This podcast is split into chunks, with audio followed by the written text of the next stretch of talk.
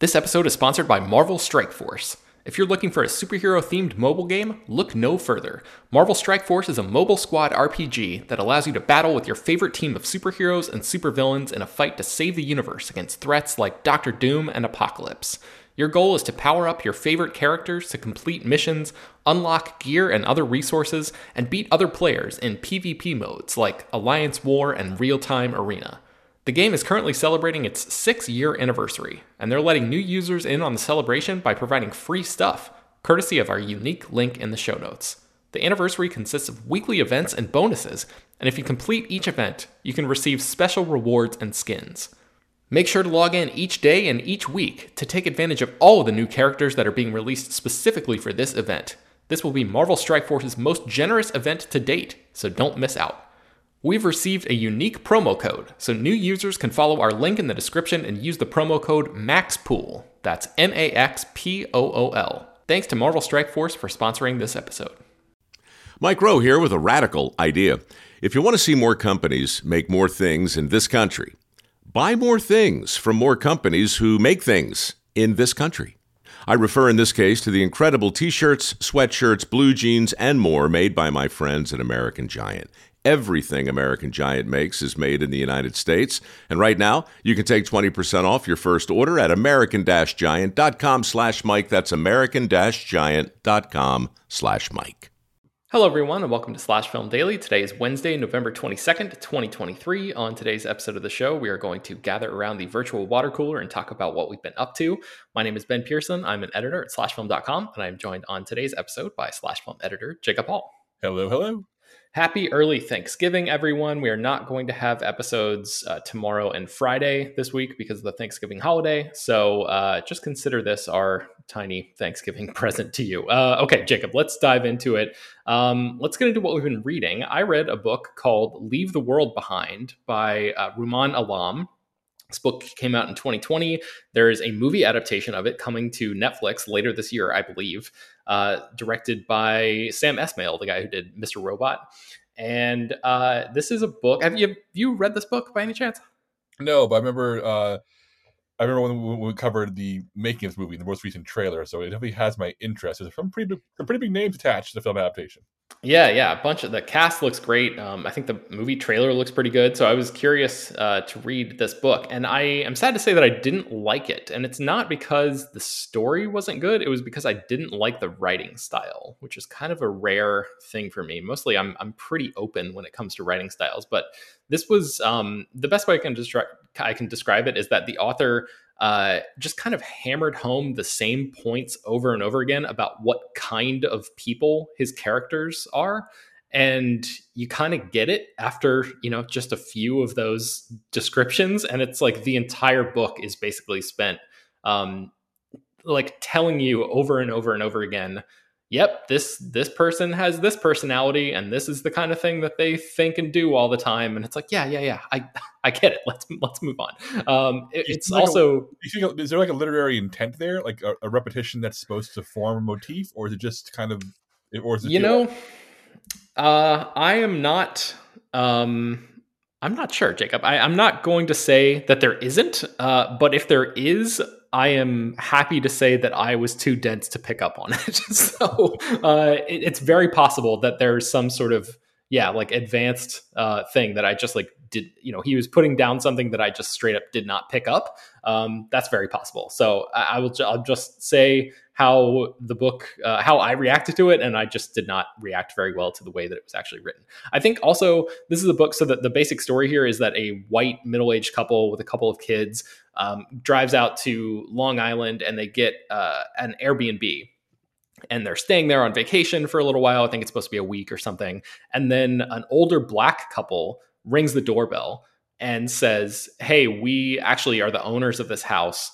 And there's been some sort of mysterious blackout or like an event uh, in, in New York City. And so we are driving out to this house to just sort of like hole up here. Like I know that it's awkward and everything. And the book is basically about like how this white couple deals with this uh, what they see is this intrusion by this black couple. And there's a lot in there about class and race and like the white couple is like do these people really own this house or are they trying to rob us? Like, what's going on? So there, there's a lot there in terms of like stereotypes, and there's a lot there to sort of um, to to chew on. And then the the movie kind of or the the book kind of um, gets into this idea of like what is this mysterious event? Is there really one? What's really going on? And the characters are kind of like siloed off in this house and they don't really know what's happening in the outside world um, I kind of feel like this this is a book that where the author was so enamored by like the central metaphor and, and metaphors that they were working with that they kind of forgot to care as much about the the actual story of it. It's like they they found uh, a really good framework for a story, but didn't really uh, craft a, a super satisfying narrative out of it. So that's how I felt about the book. I'm curious to see how the movie deals with this and like how accurate and, and uh, faithful an adaptation it actually is. But um, yeah, uh, sad to say that I, I, didn't really love this book. But uh, if you're interested, it's called Leave the World Behind, and the movie is coming to Netflix uh, sometime in the next couple months, I think. So, um, okay, what have you been reading recently, Jacob? I want to do a few quick comic book recommendations. Uh, one series that's been running for I think ten issues now, and there's uh, two trade paperbacks available uh, in addition to individual issues. Uh, it's Image Comics' uh, Dark Ride, uh, written by Joshua Williamson and drawn by Andrei Bressan. And it is something that feels kind of genetically made in the lab to appeal to my tastes. It's about a horror theme park built in the middle of the Las Vegas desert by a character who can best be described as the Walt Disney of horror. uh, as we have, as we learn ourselves before other characters do, he essentially sold his soul uh, to a demon to grant him eternal success.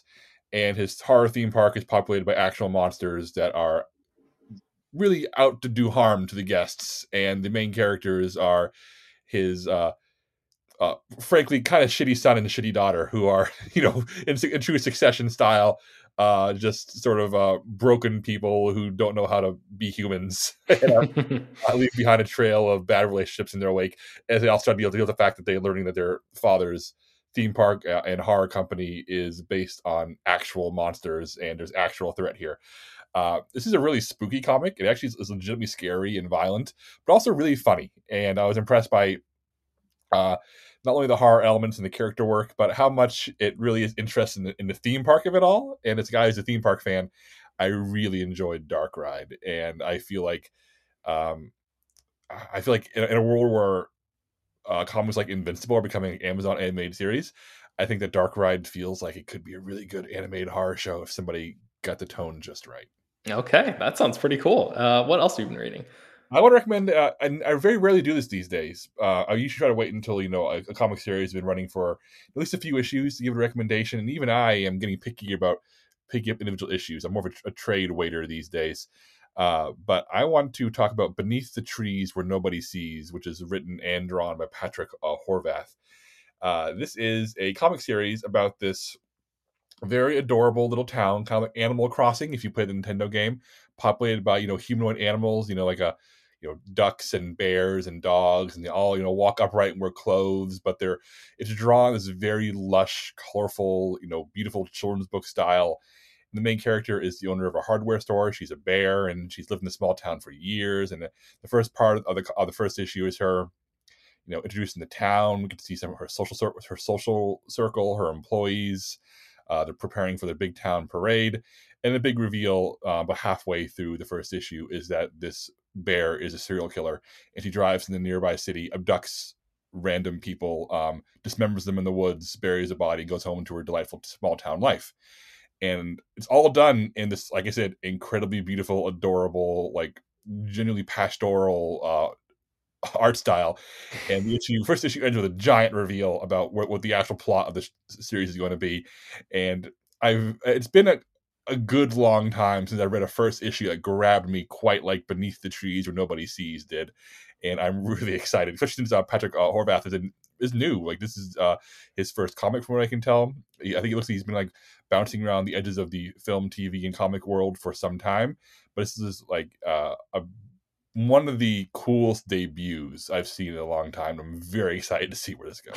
Wow. So are even the um the murders uh, depicted in that same art style or does the the style shift when violence breaks out? No, it's as gnarly as the violence is, it's still drawn in the same style as all the you know cute animal stuff.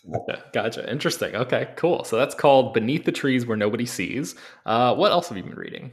I want to recommend two books that I think should be read back to back. And I actually was reading a much longer book that I'll discuss in a second. And I needed a break about 400 pages into it. So I went ahead and burnt through uh, The Late Shift and The War for Late Night by Bill Carter. Uh, these are two books uh, written, I think, about 16 years apart about various shakeups in the NBC late night uh, cycle. The Late Shift, published in 1993, uh, is about the initial war for the Tonight Show, fought by David Letterman and Jay Leno, both of whom won when Johnny Carson retired, and both of whom butted heads, and both of whom felt they had a right to host it. And the war for late night is about what happened when Jay Leno was told by NBC that he was leaving the show to make way for Conan O'Brien, and what happened during that whole you know year long uh, cluster cuss. And uh, both books, despite being you know written all these years apart, you know, by the same author, really I feel like are complement each other in ways that really means you should try to read them together. You should buy both books and you should read them back to back uh, as one long epic thing because this is if you want your Succession fix, if you want your Mad Men fix, if you want your soap opera Game of Thrones mix, if you just want uh, insight into how late night TV was operating in both these periods, uh, these are invaluable. Uh, Bill Carter was, uh, was and remains a seasoned uh, TV journalist for New York Times, and he has so much access from everybody involved and the characters here. I mean, you, you David Letterman is introduced in, in, the late shift. You, you you don't think about him as being a factor in the Leno versus Conan O'Brien story, but if you've read Late Shift and the War for Late Night and the Letterman stuff, there like feels like a proper sequel. Um, it's it's almost Shakespearean, Ben, that all these talented, hardworking men um, have their sights on the Tonight Show and destroy their lives over it. It is truly wild. Um, I thought I knew I, knew the basics of these stories, but I didn't know the details. And it gets really into the muck of it. The uh, you know what's going on in the NBC boardrooms, who dislikes who, who is uh, uh, who's liked and who's not, uh, who's talented and who's not. I mean, one of the big recurring things is that uh, NBC doesn't quite get Letterman and O'Brien, um, uh, but, the, but, but they, and they seem to realize that oh, they're clearly more talented than Jay Leno, but Jay Leno brings in the ratings. So what's more important, having a good show or a successful show? Hmm. And uh, I, I left both these books with a much more profound understanding of late night television, but also of uh, Conan O'Brien, Jay Leno, and David Letterman. And what a cast of characters! Like you, you, you couldn't write these people and get away with it. I mean, such bizarre, bizarre histories, uh, especially Leno and Letterman. Conan O'Brien seems relatively normal compared to Leno and Letterman, who are just some of the more outrageous complex and prickly characters I've ever read in a nonfiction book. So if you are at all interested in TV production or just TV scandal or really interesting like warts and all behind the scenes stories, uh, the Late Shift and the War for Late Night are both really really good fast reads. That sounds awesome. It also sounds like this might be the perfect time to read those books because it's like that whole era of TV is kind of over. So it almost seems like, you know, you're looking back into recent history on something that that basically like just happened. Like the, the book is kind of closed on late night television. There's nowhere that that entire industry is nowhere near what it was even five years ago or something at this point. So um, yeah, that's one of the things the book gets into without spoiling anything is that all these people, Leno Letterman, and O'Brien, who are all um, you know, even though we, we think in our head that O'Brien's significantly younger, he really he's really not. He's he's he's, he's a baby boomer like like those other two, and all of them grew up watching Johnny Carson's Tonight Show and a, a, huge recurring motif across both books is all these people wanting Tonight Show and wanting to have Johnny Carson's desk, and all the sensible, all the sensible people in their lives, their agents, their managers, their colleagues, telling them you are not getting Johnny Carson's show, you're getting Jay Leno's show, you're getting a second show, you are not getting Johnny Carson's desk. You are destroying your career over this. Why does it mean so much to you? And they still go after it. Yeah. Wow. Man, okay. So that's the late shift and the war for late night. And then the big one, Jacob. This is one that you've been talking about sort of behind the scenes in the in our slash film Slack for a while. Yeah, I decided to dive into Napoleon, A Life by Andrew Roberts. This is a recent and well-regarded biography of Napoleon Bonaparte, the uh, soldier turned, you know, emperor of France uh, in the early uh, 1800s. Uh, and after reading American Prometheus, the giant book about J. Robert Oppenheimer, to prepare for that film, I felt I should do my best to be on top of any Napoleon questions that may arise from my team. um, so I this book is massive. It's about a thousand pages if you include all, all the uh, indexes and notes. Uh, Eight hundred or so pages if you include just the book itself. And as he notes in his introduction, uh, Roberts writes that this is the first Napoleon biography written with full access to the Napoleon archives uh, in Paris, uh, which means literally tens and tens of thousands of, of surviving Napoleon letters that he personally wrote. So it gives a proper insight into who he was as a person and his day to day life and what he actually did, as opposed to you know uh, the, the, broad picture that gets painted of him. Mm-hmm. And um, should I go ahead and just combine this with my thoughts on Ridley Scott's Napoleon? I think, I think yeah, yeah, please do. Okay, so I did end up seeing Ridley Scott's Napoleon at a press screening, and boy, did I not like it. And I have a lot of issues with it as a film. I think it feels really cut to pieces. It feels very Kingdom of Heaven esque uh, in that there's probably a much better director's cut. The, the, the, the theatrical cut hitting theaters feels very rushed, very surface level. Uh, it feels like there's major pieces of character development missing, relationship building missing. It just feels like an assembly of scenes, and I think a longer version will play a lot better, provided that you know it's a situation where Scott has the footage he needs to make a improvement, like he did with uh, Kingdom of Heaven. You know, goodness, back in 2005. Mm-hmm. And Apple TV Plus will be streaming the four-hour director's cut and I'm going to check it out. But I will say this much: this movie bummed me out so hard that I had 70 millimeter tickets to see it. One, one of the very few markets for 70 millimeter tickets, and I canceled them because I couldn't bear to sit through it again. Um, not even for 70 millimeter. Wow. I'm a 70 millimeter fanatic, and heart- heartbreaking how much I dislike this movie. And if I had seen this movie before I read this book, would I have liked it more? Maybe. I, I, I do think that the problems with the film exist beyond having read a lot about Napoleon and learned a lot about Napoleon uh, because I do think the movie feels like an, an, an, editorial mess. It genuinely feels like it's it's strung together in a way that does not make sense and does not allow you to be brought into this world or understand its characters.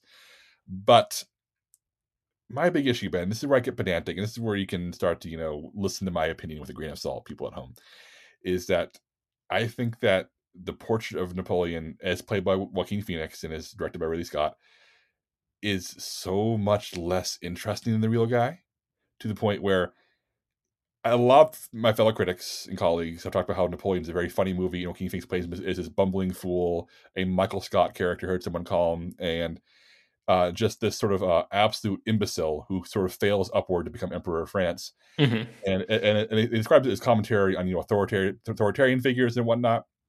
And the thing is, people like that absolutely exist. We saw it. In, we saw it in Donald Trump. You see in Benito Mussolini. There are absolute true imbeciles who are also who achieved incredible levels of power uh, through abusive methods. Uh, but Napoleon Bonaparte is, I think, so much more prickly and complex than that. The the actual guy, as chronicled by Andrew Roberts, is this very self aware, very smart, very cunning person who rotates between monstrous and an admirable, like at a moment's notice. Like it, I, there are pages where I'm like, oh, this is actually he was 100 years ahead of his time thinking about this, and then the next page be like, oh, oh goodness, oh no. Um, and it's this portrait of a man who was always working, uh, and it was a genuine genius. There's so many times in this book where he's literally at war, hundreds of miles from home, in a tent in the snow, um, preparing for the next day's battle where he's going to send 100,000 men up against 100,000 men. And yet he's right, he's dictating letters home about micromanaging laws, saying what should go in the Louvre this week, making sure science academies are getting funding, making sure like, you know, pardoning people for, for, for, for like transgressions that he think are, he thinks are silly. It's the hmm. idea that this guy was um, an, author- an authoritarian, yes, but an authoritarian who truly had this giant picture in his head of what France could look like, and it's contradictory and sometimes evil and sometimes progressive, but it's always fascinating. And it's this picture of a guy who was so smart and so brilliant that he took over an entire damn country that he wasn't even from Napoleon's Corsican, and he's he's an immigrant, and he essentially took over another country and became his beloved emperor, and became this figure of scorn from all of his enemies, and which makes his failures uh, in, the, in the final stretch of his career so fascinating because he fails so incredibly in, in, in, in the final stretches of his life. Whereas in Ridley Scott's film, his failures are depicted as, you know, oh, of course he failed. He was an idiot. Uh, Mm. Whereas the real story is, how did he fail? He was a genius. And that's I don't mind Ridley Scott taking historical license. I don't mind him changing how the battles are fought or simplifying the strategy because you kind of have to because Napoleon's battlefield strategy was really complex. You can't. It's really hard to depict in a movie. So I don't care that he dramatizes uh, the battles differently, which was the first initial wave of people responding poorly to this movie. hmm Uh, I don't care about that. I don't, it makes it more exciting. I just kind of care that one of the most fascinating men I've ever read about, who I admire and hate in equal measure, just becomes a buffoon in a movie, and I think that's such a the, the least interesting way to tell the story. I wonder if the version, if the theatrical cut is essentially the buffoon cut. Like, do you think that there's enough, um, enough stuff that in that four-hour version that could uh, color in the lines a little bit more on that character and, and sort of like shade in those ambiguities that you're hoping was there, or do you feel like um, Joaquin Phoenix gives a consistent performance all the way across the two-hour and whatever version of the movie that you saw, and you, you're kind of doubting that that uh, he, he is going to bring anything else to a longer version of it. That's the question. I don't know because so much of this movie is Joaquin Phoenix being a goofball, and it's it's it's it's, it's, it's amusing. It's an amusing performance in a nutshell. Even though I think it kind of runs out of steam, it's so one dimensional. Uh, the joke I've made several times, but never on air, is that uh, the British propaganda about Napoleon uh, and even the French propaganda after he uh, fell from power was that he was this cuckold, this buffoon, this idiot, um, this uh, extravagant uh, rich guy who didn't know he was doing, and that's inaccurate. I mean, history has proven that's an inaccurate portrait. Um, but that's how Joaquin Phoenix plays him. That's how Ridley Scott portrays him here, and maybe uh, in a sly way, Ridley Scott, you know, the consummate Englishman, is making the most English possible version of the Napoleon story by adapting English propaganda as opposed to the uh, actual nuance. Which, if that was intentional, I'd be kind of like slow clapping all of this, but Yeah. I don't think so. Okay, well, that's fascinating. So the book is called Napoleon: A Life by Andrew Roberts, and uh, Napoleon the movie I think is going to be out. It's probably out right now. I think as as you're listening to this on Wednesday. So um, cool. All right, well, let's take a break and then we'll come back and talk about what else we've been watching. All right, Jacob, I want to get into what I've been watching. Uh, I want to mention four things. So I saw Rustin, the um, biopic uh, directed by George C. Wolfe, the guy who did Ma Rainey's Black Bottom. This is on Netflix.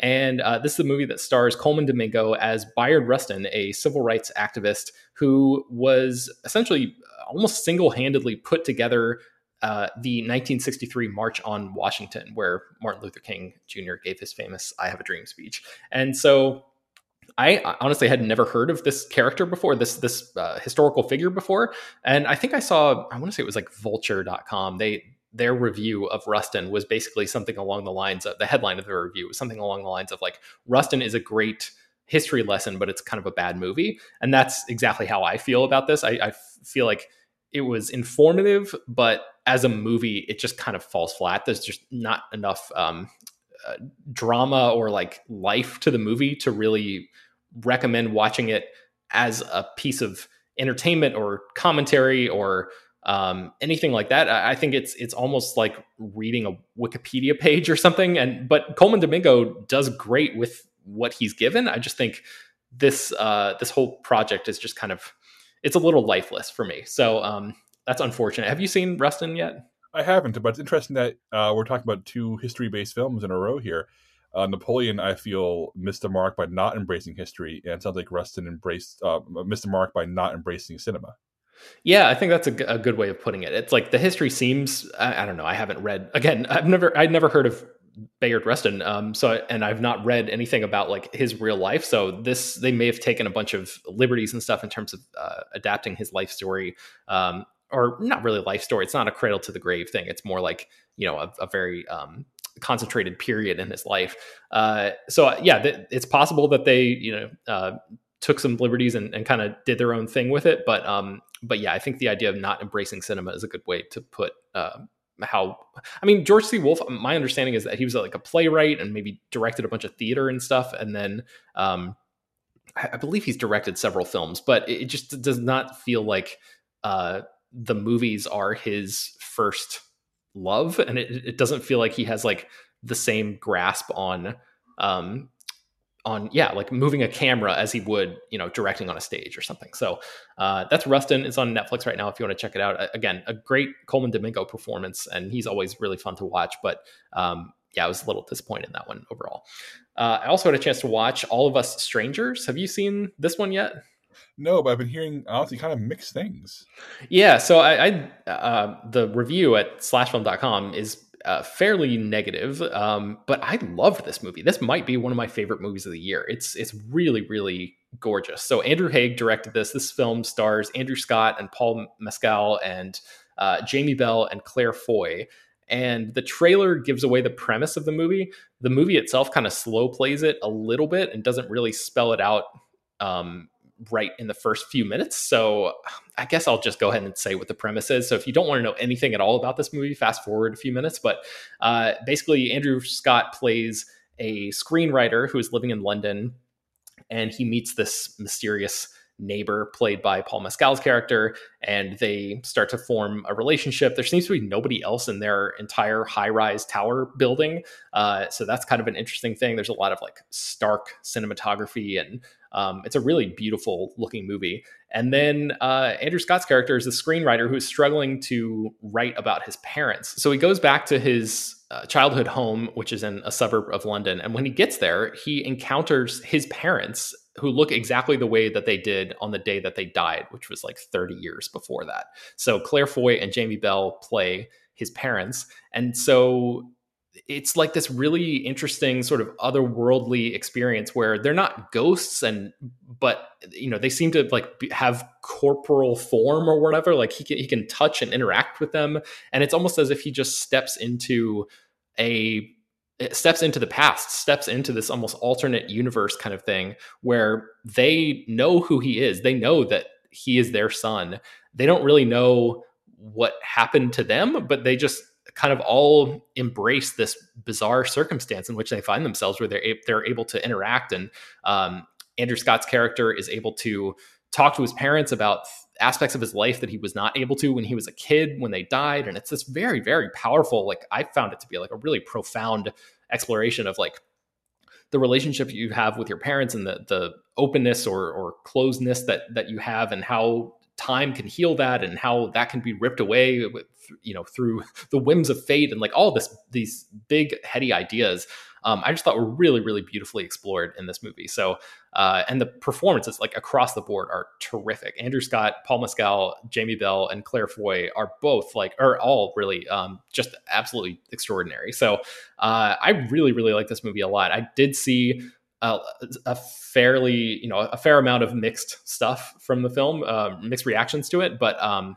but yeah, I, will just say like it worked very, very well on me. So if it works uh, as well on me as it did, um, you know, I, I, hope that it works as well uh, for our listeners as it, it is as it did on me. So I'll, I'll just leave it at that. But your curiosity, without going into spoilers, um, the premise are we talking about like a, a, science fiction film or more of a magical realism fantasy type approach to this? Yeah, definitely magical realism fantasy. Like the rules are never really clearly laid out. It's much more dreamlike, um, but not in an annoying way. Like sometimes I get bothered by. I, I like rules. I like it when movies like come out and say like, okay, this is how this works or whatever. Um, and sometimes I feel like just relying on dream logic can feel like a crutch or can feel like um, you know they didn't want to bother with the rules so they're just like they hand wave it you know and and they're just like oh yeah it's dream logic it doesn't matter don't think too hard about it this movie i did not get that sense from it i got the sense of like wow this is just a really really gorgeous uh you know it, it felt more um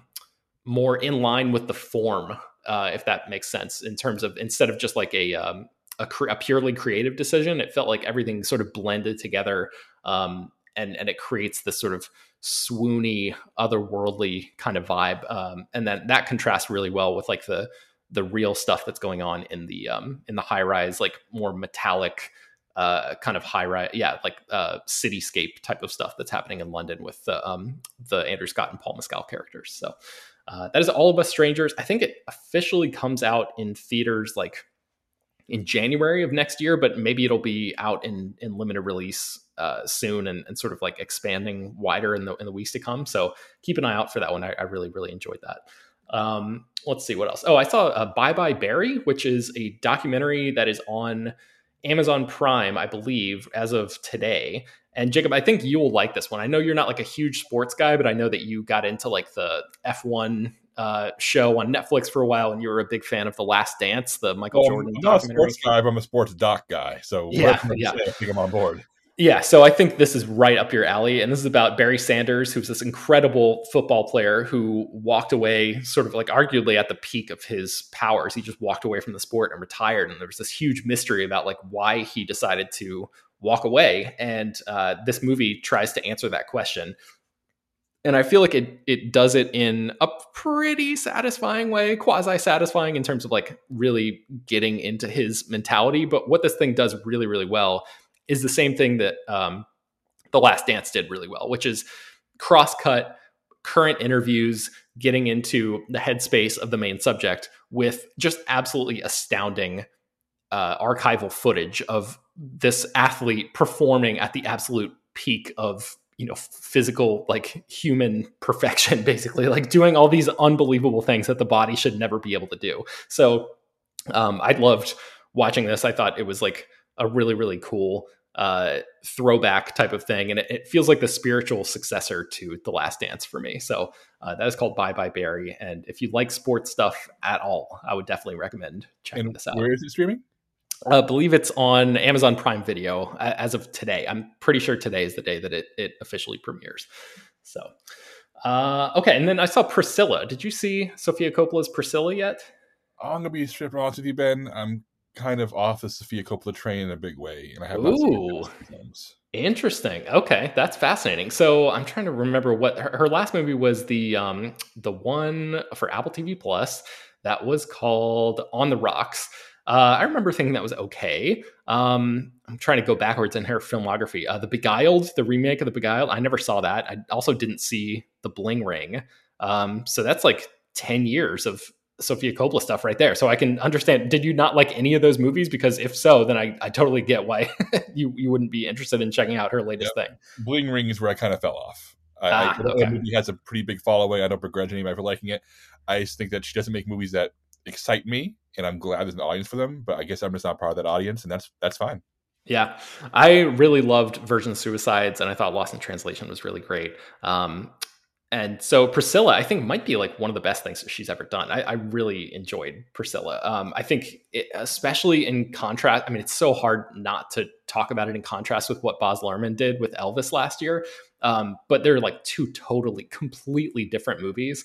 Uh, and this one I found to be much, much more entertaining. And I liked Elvis. I liked Baz Luhrmann's, you know, bombastic, over the top, like just pull out all the stops, go hard uh, kind of approach. This is a much more quiet, much more um, character focused uh, approach to the story, which is pretty disturbing when you think about it. Because uh, I kind of knew like a little bit about this going in, but I I am not an Elvis historian. I don't know, not even really an Elvis fan, to be honest with you. So I just kind of know him like through pop culture osmosis, and I didn't really know much at all about Priscilla Presley. Uh, but she was essentially groomed to be his lover when she was 14 years old and like they met each other on a an army base in Germany and he just kind of like uh took over her life basically and um the movie does a really good job of like not moralizing about that because the early parts of the movie when she's a kid and still in school and like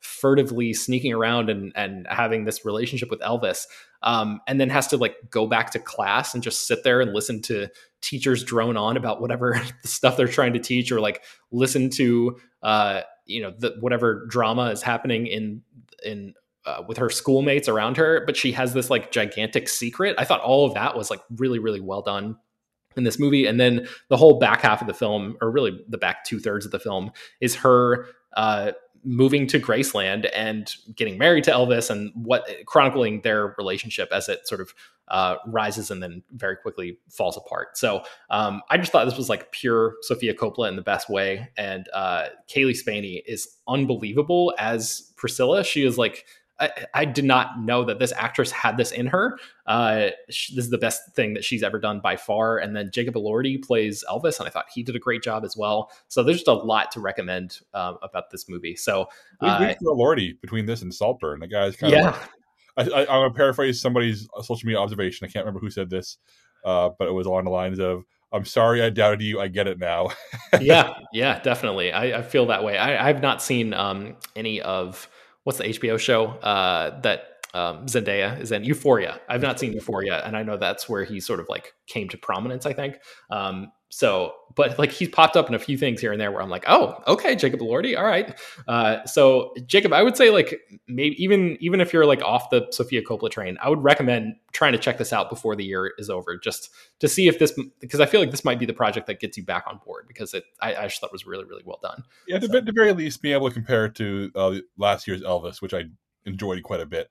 Um, at the very least, letting me have that ammunition for, for, for conversation should be worthwhile. Yeah, yeah, definitely. Okay, so uh, you already talked about Napoleon. Tell me what else you've been watching recently.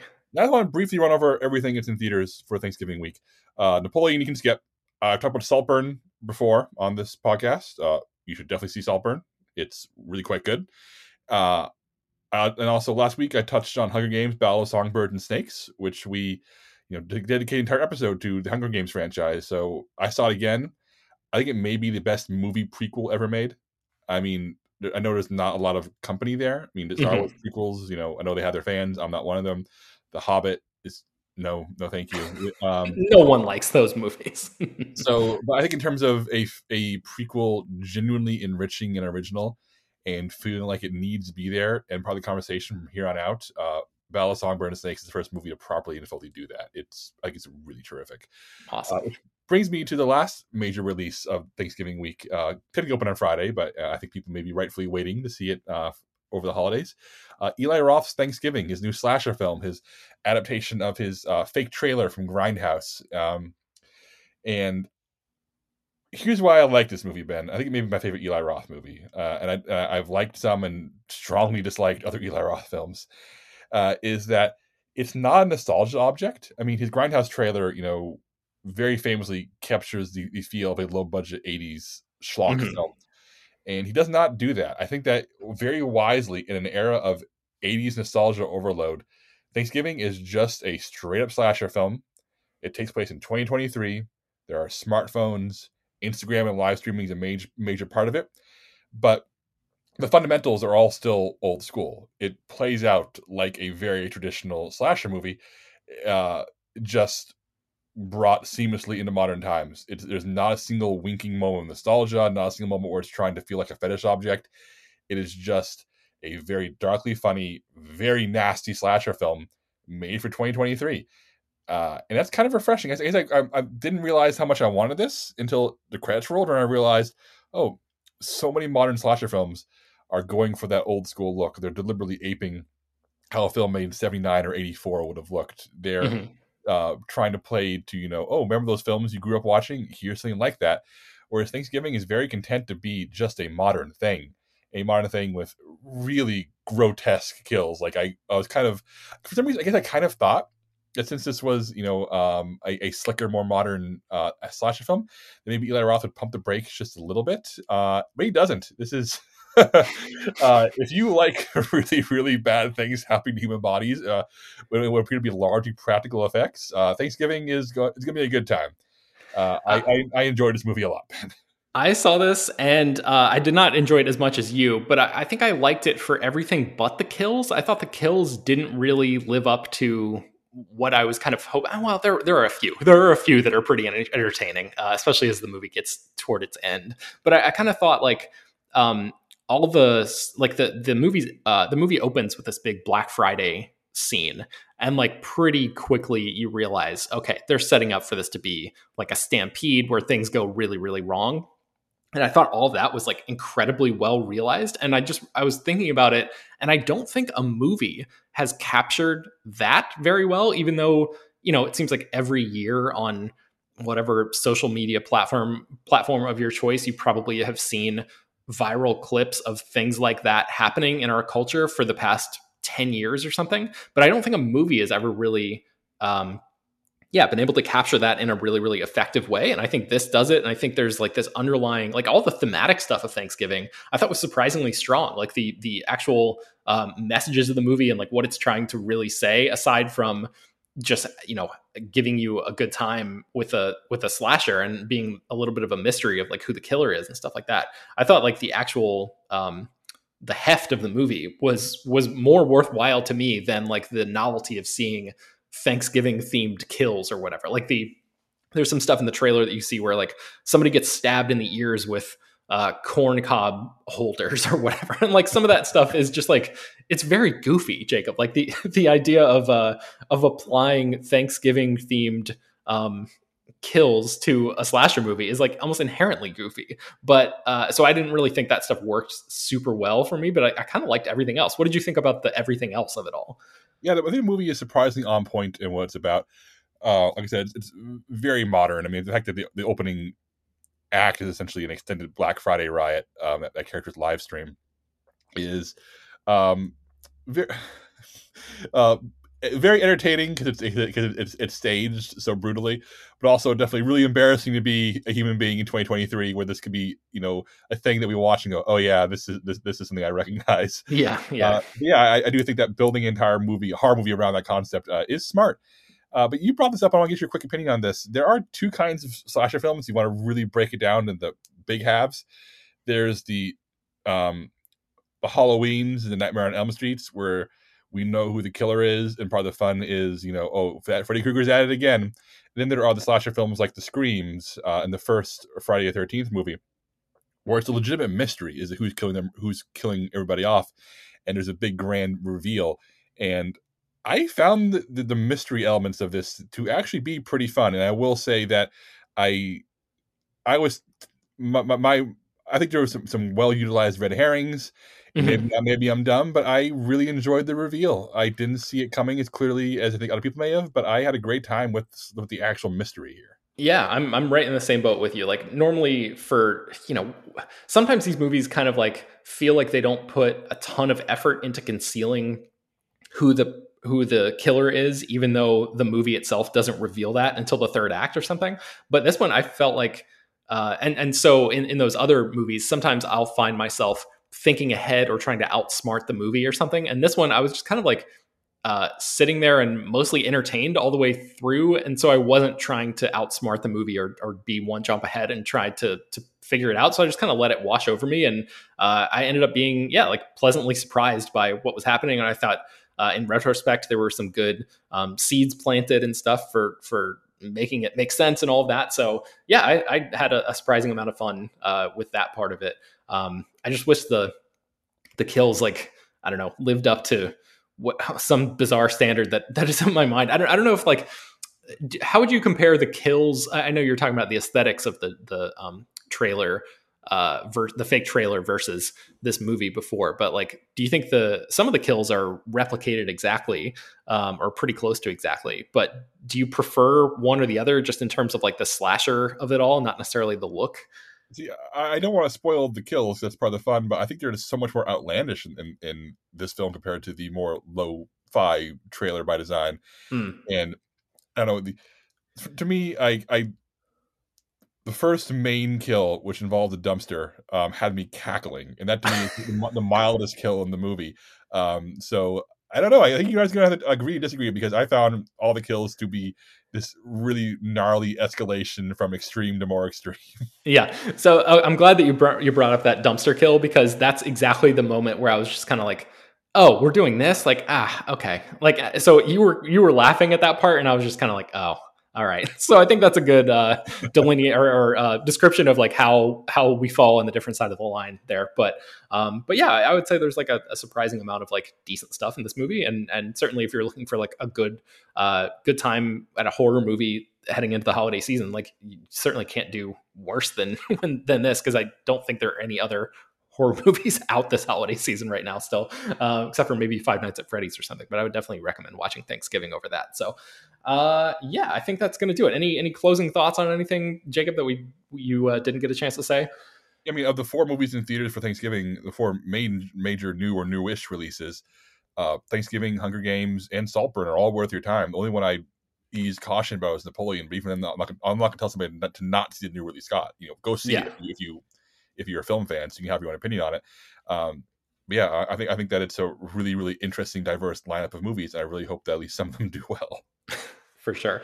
Okay, you can find more about all the stories that we mentioned on today's show at slashfilm.com and links inside the show notes for this episode. Slash Film Daily is usually published every weekday, bringing the most exciting news from the world of movies and TV, as well as deeper dives into the great features at slashfilm.com. Once again, no episode tomorrow or Friday. You can subscribe to the show on Apple, Google, Overcast, Spotify, all the popular podcast apps. Please subscribe to our newsletter, send your feedback, questions, comments, concerns, and mailbag topics to us at bpearson at slashfilm.com. Make sure to leave your name and general geographic location in case we mention your email on the air. Don't forget to rate and review the show on Apple Podcasts or Spotify. Tell your friends, spread the word. Thanks so much for listening, and we will talk to you next week.